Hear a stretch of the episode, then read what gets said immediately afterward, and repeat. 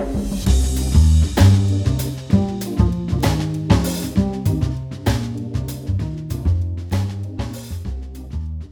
I'm Jason Hatcher, Managing Principal at Navigator's Western Offices.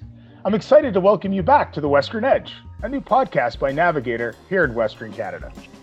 As we celebrate Canada Day and our neighbors to the south celebrate the 4th of July this weekend, what better time than to discuss the Canada US relationship and where we are going in terms of climate change, clean tech, and the energy sector? We are pleased to be joined today to discuss this topic by Michaela McQuaid, a senior analyst with the Eurasia Group based in Washington, D.C. An Albertan born and raised, Michaela has worked not only in the energy sector here in Canada, but as well with the Canadian government advising the Minister of Natural Resources, as well as the Minister of Environment and Climate Change. At the Eurasia Group, Michaela specializes in policy issues shaping the oil and gas, renewable energy, sustainable finance, and mining sectors. We are so pleased to have Michaela join us today. You've heard it before the West wants in. This is the Western Edge. Michaela, welcome. Thank you so much for having me. It's always a pleasure to be able to speak to my roots, both professionally and, and personally, and, and get back with my Canadian crowd. So I appreciate the opportunity. So, look, first, before we dive right into to some of the topics we want to hit today, let, I got to ask. You've been, I think, in the in the U.S. Capitol now for about a year and a half. Uh, that whole capital word has taken on a whole new meaning, I think, in the last last uh, last this year anyway. What has it been like going from Ottawa, seat of power in Canada, now to Washington, watching that incredible transition of power? I put that in air quotation marks for our listeners. What's that been like? It's it's been incredible. I mean, I moved down to DC in December of uh, 2019, so just in kind of the the months leading up to the COVID 19 lockdown, and fell in love with Washington DC. It's an incredible city, just a hotbed of culture and politics and all the stuff that kind of lights our collective fires. Um, and then to watch the the different responses uh, as a Canadian and and living the the American experience through the pandemic and through all of the turmoil on Capitol Hill, and to see that transition of power, or maybe less peaceful than anybody had uh, imagined or desired. But to watch it, it's just been absolutely fascinating, and to be part of um, a policy conversation that I've been part of for my short, albeit full career thus far. Um, to to see it happen in in real time here in DC has been an absolute privilege. So it's been great to explore here. Yeah, well, uh, Washington uh, is certainly an interesting place to be for those of us who uh, uh, have to admit to our, our addiction to uh, to politics. So it's a, quite a perch you have there to, to look from. Absolutely. You know, look in, in this series that we're doing here, we're, we're looking at sort of Alberta, Alberta's place in Canada and the world, and and and and sort of economically uh, how we put our foot forward from this province. You, but we want to start obviously with the whole energy, the climate change piece, and the evolving nature of energy production, and how Canadians, but but also the whole world is viewing uh, energy and where it's going you've had an incredible view. Um, you've seen climate change as a science, you've seen it become a political issue or part of that, uh, and, and, you've really now, beyond the pandemic, seen it become uh, one of the most pressing issues of our, of our time. Um, tell us a little bit about that, what that's looked like from you, for, from your perspective, coming from industry and, and now uh, seeing President Biden come in. It, has been absolutely fascinating. And I think you and I have been part of this conversation in Calgary and Ottawa and, and elsewhere um, in the private and public sector for a long time. And I think if you see this conversation kind of maturing and accelerating in ways that maybe not all of us expected, and really inherently, we talked about this earlier about skipping certain steps of, of what we know to be or what we expect the decarbonization pathway for the energy sector to look like. And I think the, the seat from DC and the transition from the Trump presidency and the Trump administration to the Biden administration has been really formative in terms of understanding the mechanics of policymaking in DC and, and understanding that, uh, you know, a lot of people assume that Biden is waging a war on industry. But I think at best, in terms of what he can achieve with being in power but not being in control with respect to a, a slim majority in the Senate and, and that really hamstringing his legislative agenda, is at best functionally he's being passive aggressive towards the energy sector. But you and I both know that for investment, for regulatory certainty, that's really impactful for a lot of the people and companies that we care about being successful. And I think um, overall, what you've seen from the White House is an aggressive posture to integrate climate change in a way that it never has been in the United States into every every level of policy in every federal department and really making it at the core of whatever they're trying to achieve. And that has really deep ramifications on labor, on industrial policy, on trade policy, on its diplomatic and geopolitical relationships around the world. And I think you saw that with the kickoff of the summit. You saw that with really aggressive near term action on executive orders and re regulation. So, overall, you've seen this be a really active space, but a lot of open questions remain with respect to the energy sector and respect to how the US is positioning itself on coal, on oil, on gas, on, on different decarbonization pathways, because a lot of people around the world are looking to the US for leadership on that front. And I think to a certain degree, Canada as well, and trying to understand if the US pathway is one that can be emulated elsewhere. And I think that'll have pretty deep implications for the energy sector. So let's keep keep looking at that American perspective for a minute. The president Biden has been like a man in a hurry. Um, he, has been on the move. Um, we're well into his first hundred days at this point in time. We saw two tr- trillion dollars uh, committed, I think, to, to clean energy initiatives and, and to the energy sector generally. Beyond the pandemic, is climate change the biggest issue for this president? I would say so, indefinitely, and I think you've seen that as um, you've seen that as he positions it at the core of his industrial trade and international relationships. There's there are a few issues I would say, other than maybe poverty alleviation and education and immigration, that feature as prominently in this in this government's mandate. And I think that the enthusiasm that you've seen on climate um, is in part to appease kind of a grumbly left of the party, but also to show really near term action when a lot of people thought that he might not be able to achieve much. And obviously, that's in the context of, of 2021 as a whole. If you look ahead to the G7, the G20, the World Economic Forum, you're looking ahead to November and COP and really starting to see okay, the US is back, the starting gun has gone off. What does that mean for the policy conversation for, for the rest of the year?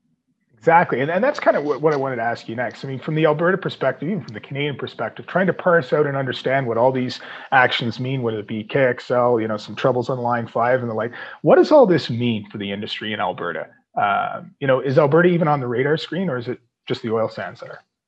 Um, I think in large part it's it's generally a primary focus on on climate and a secondary focus on energy, which has been really transformational in terms of the the boots on the ground politics related to climate and energy, right? You've you've often seen oil be the named and shamed resource that people try to attack with policy and political um, efforts, but you're really seeing that as kind of secondary, and the the administration focusing on what does the economy of tomorrow look like and how do we drive there. So rather than necessarily um, making it absolutely restrictive on oil, you're looking at them making it a lot easier to be green and a lot more economically efficient and incentivized by the government. So, in terms of what this means for Alberta, I think the US is a proxy of, of the conversation going on globally.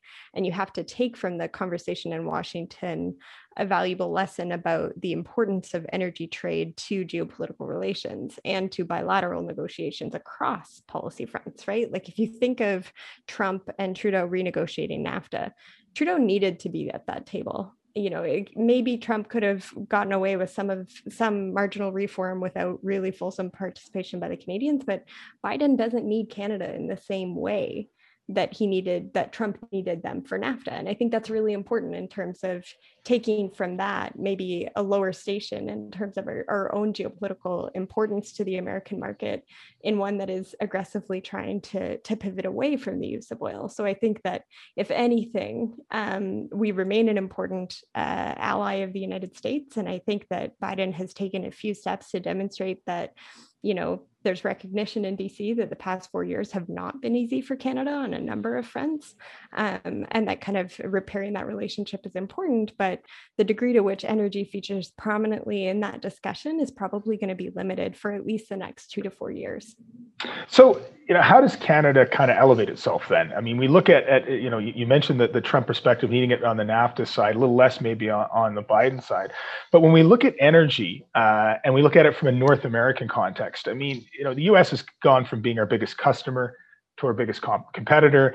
Now, is there an opportunity for for for us to? I mean, the, the energy so energy industry is so integrated across the board, like so many things uh, between Canada and the U.S is there an opportunity for a North American approach and, and where are the starting points for that? How, what would it look like? Well, I think you have uh, the framework for a lot of North American energy cooperation and, and strategies for for um, working together on that. And you saw that develop through previous NAFTA neg- negotiations and having dedicated tables for just that. But I think the real cooperation story is one that was kicked off at the, the climate summit that Biden hosted on Earth Day here, here mm-hmm. on the 22nd of April. And I think that if you saw Canada move forward with kind of marginal improvements on their nationally determined contribution to take forward to Glasgow, Glasgow and the COP process, that's that's a very intelligent strategic move by the government of Canada to say we were going to do this anyways, but we'll give you this credit and we'll show up as a willing partner on climate to basically establish goodwill for all of the other things that Canada needs to achieve. And if you look at the difficulties on Line 5 and the political complexities of Biden weighing into that debate and the political consequences of him weighing into that debate, Canada needs to build a lot of goodwill. And I think there are other opportunities in terms of collaboration on methane, on CCS, like as the US basically comes back to the table that Canada has remained at pretty lonely over the past four or five years, it's a it's a really strategic opportunity for Canada to say, here's all the things we've learned from their then until now.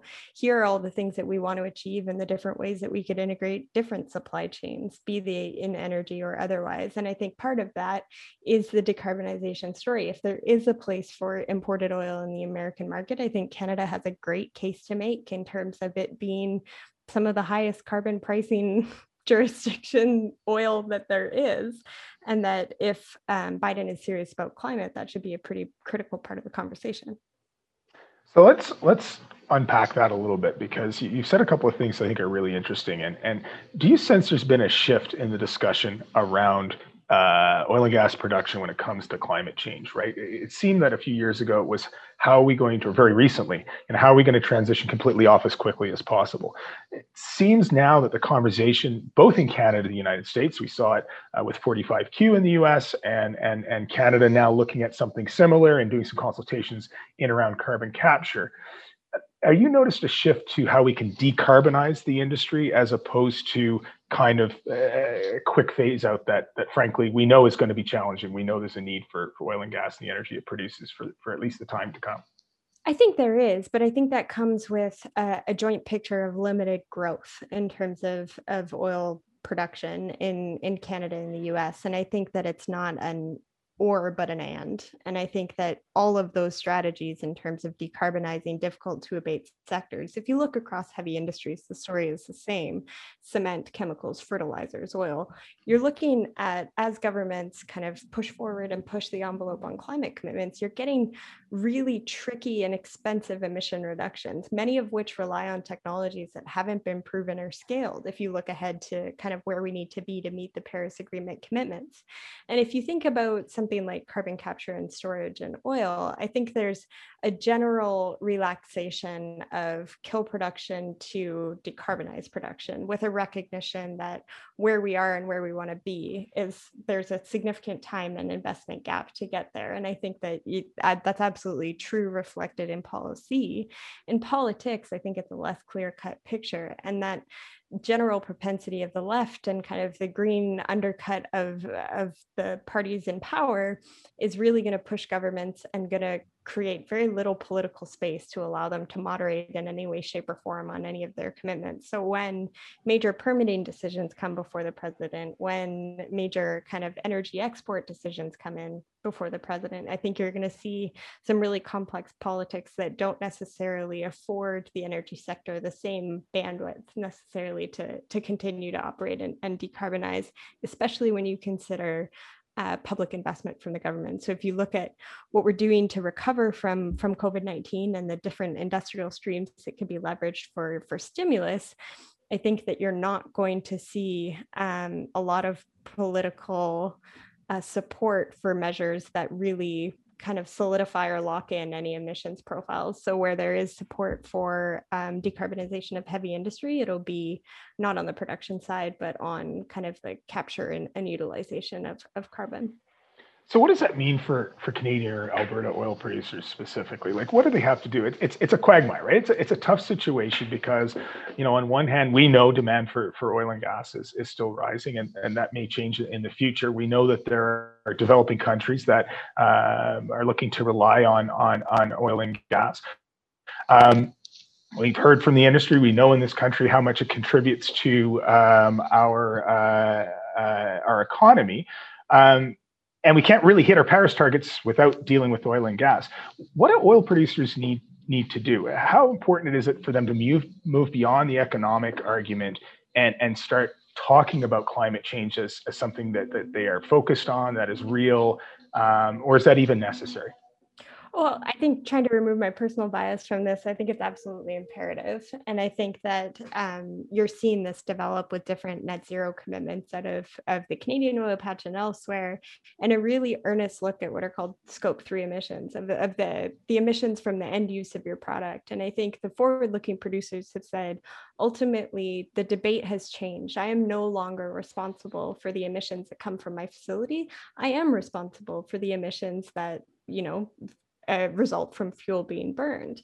And if you look at kind of the emissions pie chart of where our emissions come from, transportation is a really big part of that. So I think this shift in thinking, and this is a conversation you and I have had, the shift in thinking about talking about climate change and a, an industrial strategy to address it is very much about what can I do about my emissions in the past, is now about what can we do about all our emissions. And that's a really tough sell when you're thinking about ultimately pulling your product out of the energy mix and it's essentially making yourself extinct to a large degree when you're you're talking about scope 3 emission reductions and really that demand destruction that comes from substitution that comes from aggressive electric vehicle penetration and what have you. So I think the degree to which the industry can pivot to position itself as a safe and secure supply of energy and not only that, but to look at the corollary industries. So if there are opportunities and if there is going to be huge market demand for petrochemicals, obviously plastics will feature prominently in the climate debate for the next 10 years, mm-hmm. then that's another way that the industry can demonstrate how imperative it is. And just on the, the the political salience of that, uh, increasingly governments are struggling to find ways to implement what is referred to as a just transition.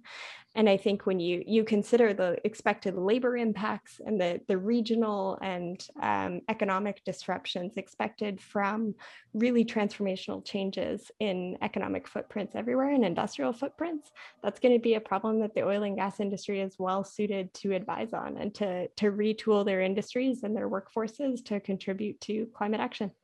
Um, so, how important is carbon capture, uh, utilization, and storage uh, in this path forward? Does it does it present the opportunity for for for the industry to start talking about clean tech, maybe defining it itself in a different way? And how important is that to define itself beyond uh, economic impact? It, it's absolutely imperative, as I said about kind of the climate change conversation generally. And I think if you look ahead towards the expectations of um, something like the Paris scenario or the IEA sustainable development scenario and their expectations for how much carbon capture um, utilization and storage is expected in order to meet our Paris goals collectively, you see that there's no two ways around climate action without CCS. And I think that industry can be a key contributor for driving down the costs and, and really leveraging their historic technological know-how into those industrial applications. And that is highly applicable to other sectors, as I mentioned, cement and fertilizer and, and steel and what have you.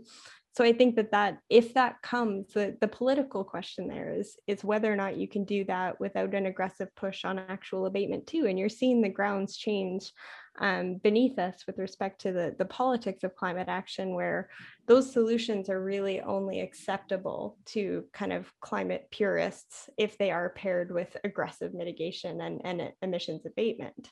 So, to the extent that you have a holistic picture, I think that's imperative to the success of that picture. In the same way that you see support for carbon offsets deteriorating right in front of our eyes as voluntary markets globally get kicked off, it's a general feeling and a general policy push that you can't just rely on reducing someone else's emissions if they're cheaper. You have to be able to minimize your own footprint first to the degree that is technologically uh, achievable and economically efficient.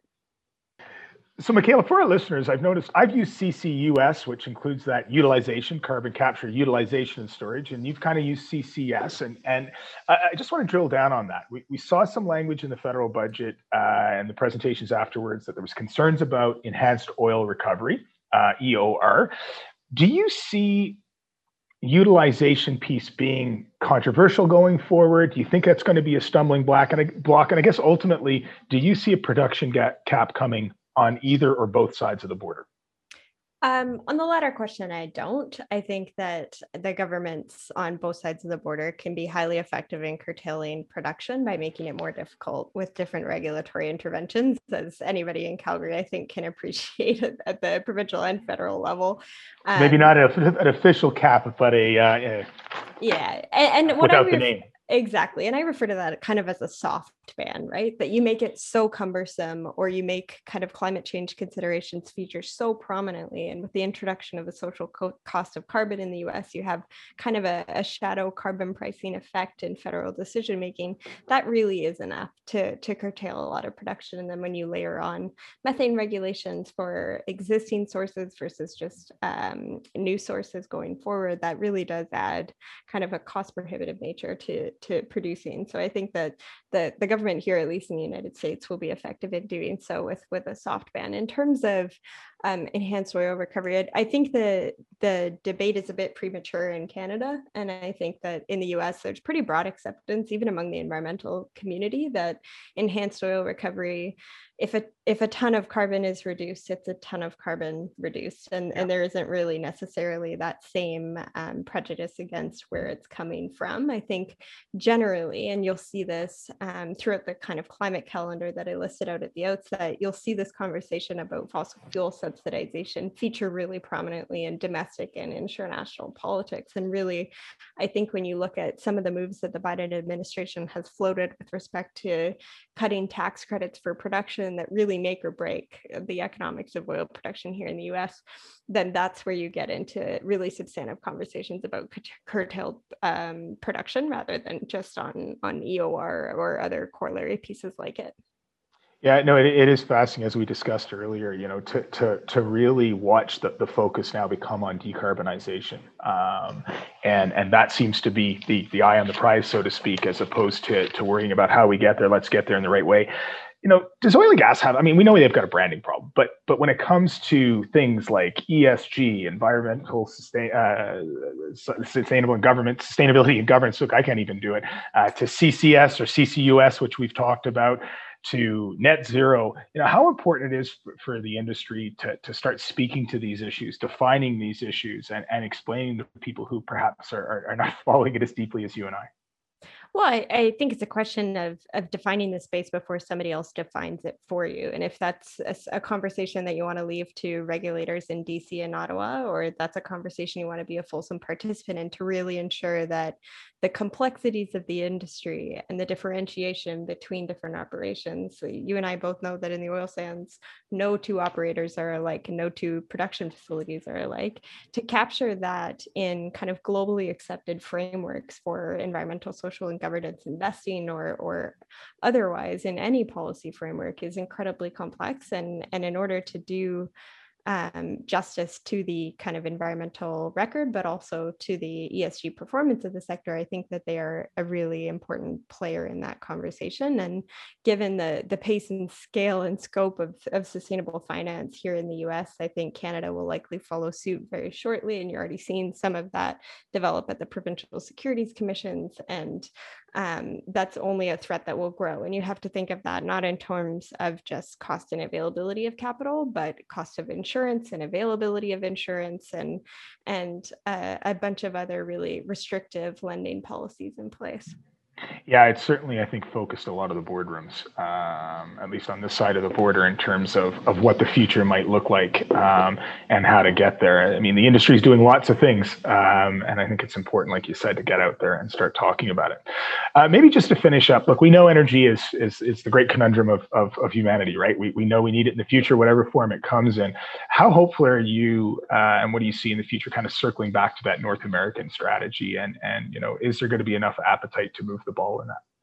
I am so hopeful. It is really easy to be a, nihilist in this space and just to say, I'm looking at the projections. There's enough of that going around with COVID, uh, isn't there? Exactly, exactly. I'm looking at the projections. I'm looking at the emissions. I'm looking at the kind of the longevity of those emissions and, and our projections for Paris. But I am absolutely hopeful. I mean, it, if you see the technological progress that has been made in Canada in the oil sands, if you see the, the steep curves that have been realized in terms of making renewable solutions cost effective and and really just kind of game changing then i think that should give you cause for for optimism. And i think that there absolutely can and should be a place for canadian energy in that low carbon future. It's just a matter of really providing the the policy framework and having enough private sector momentum to define a credible position in that energy mix yeah, it has been incredible to see how far uh, the needle has moved, uh, both on the industry side and on the government side. You can really see the progress on that industry side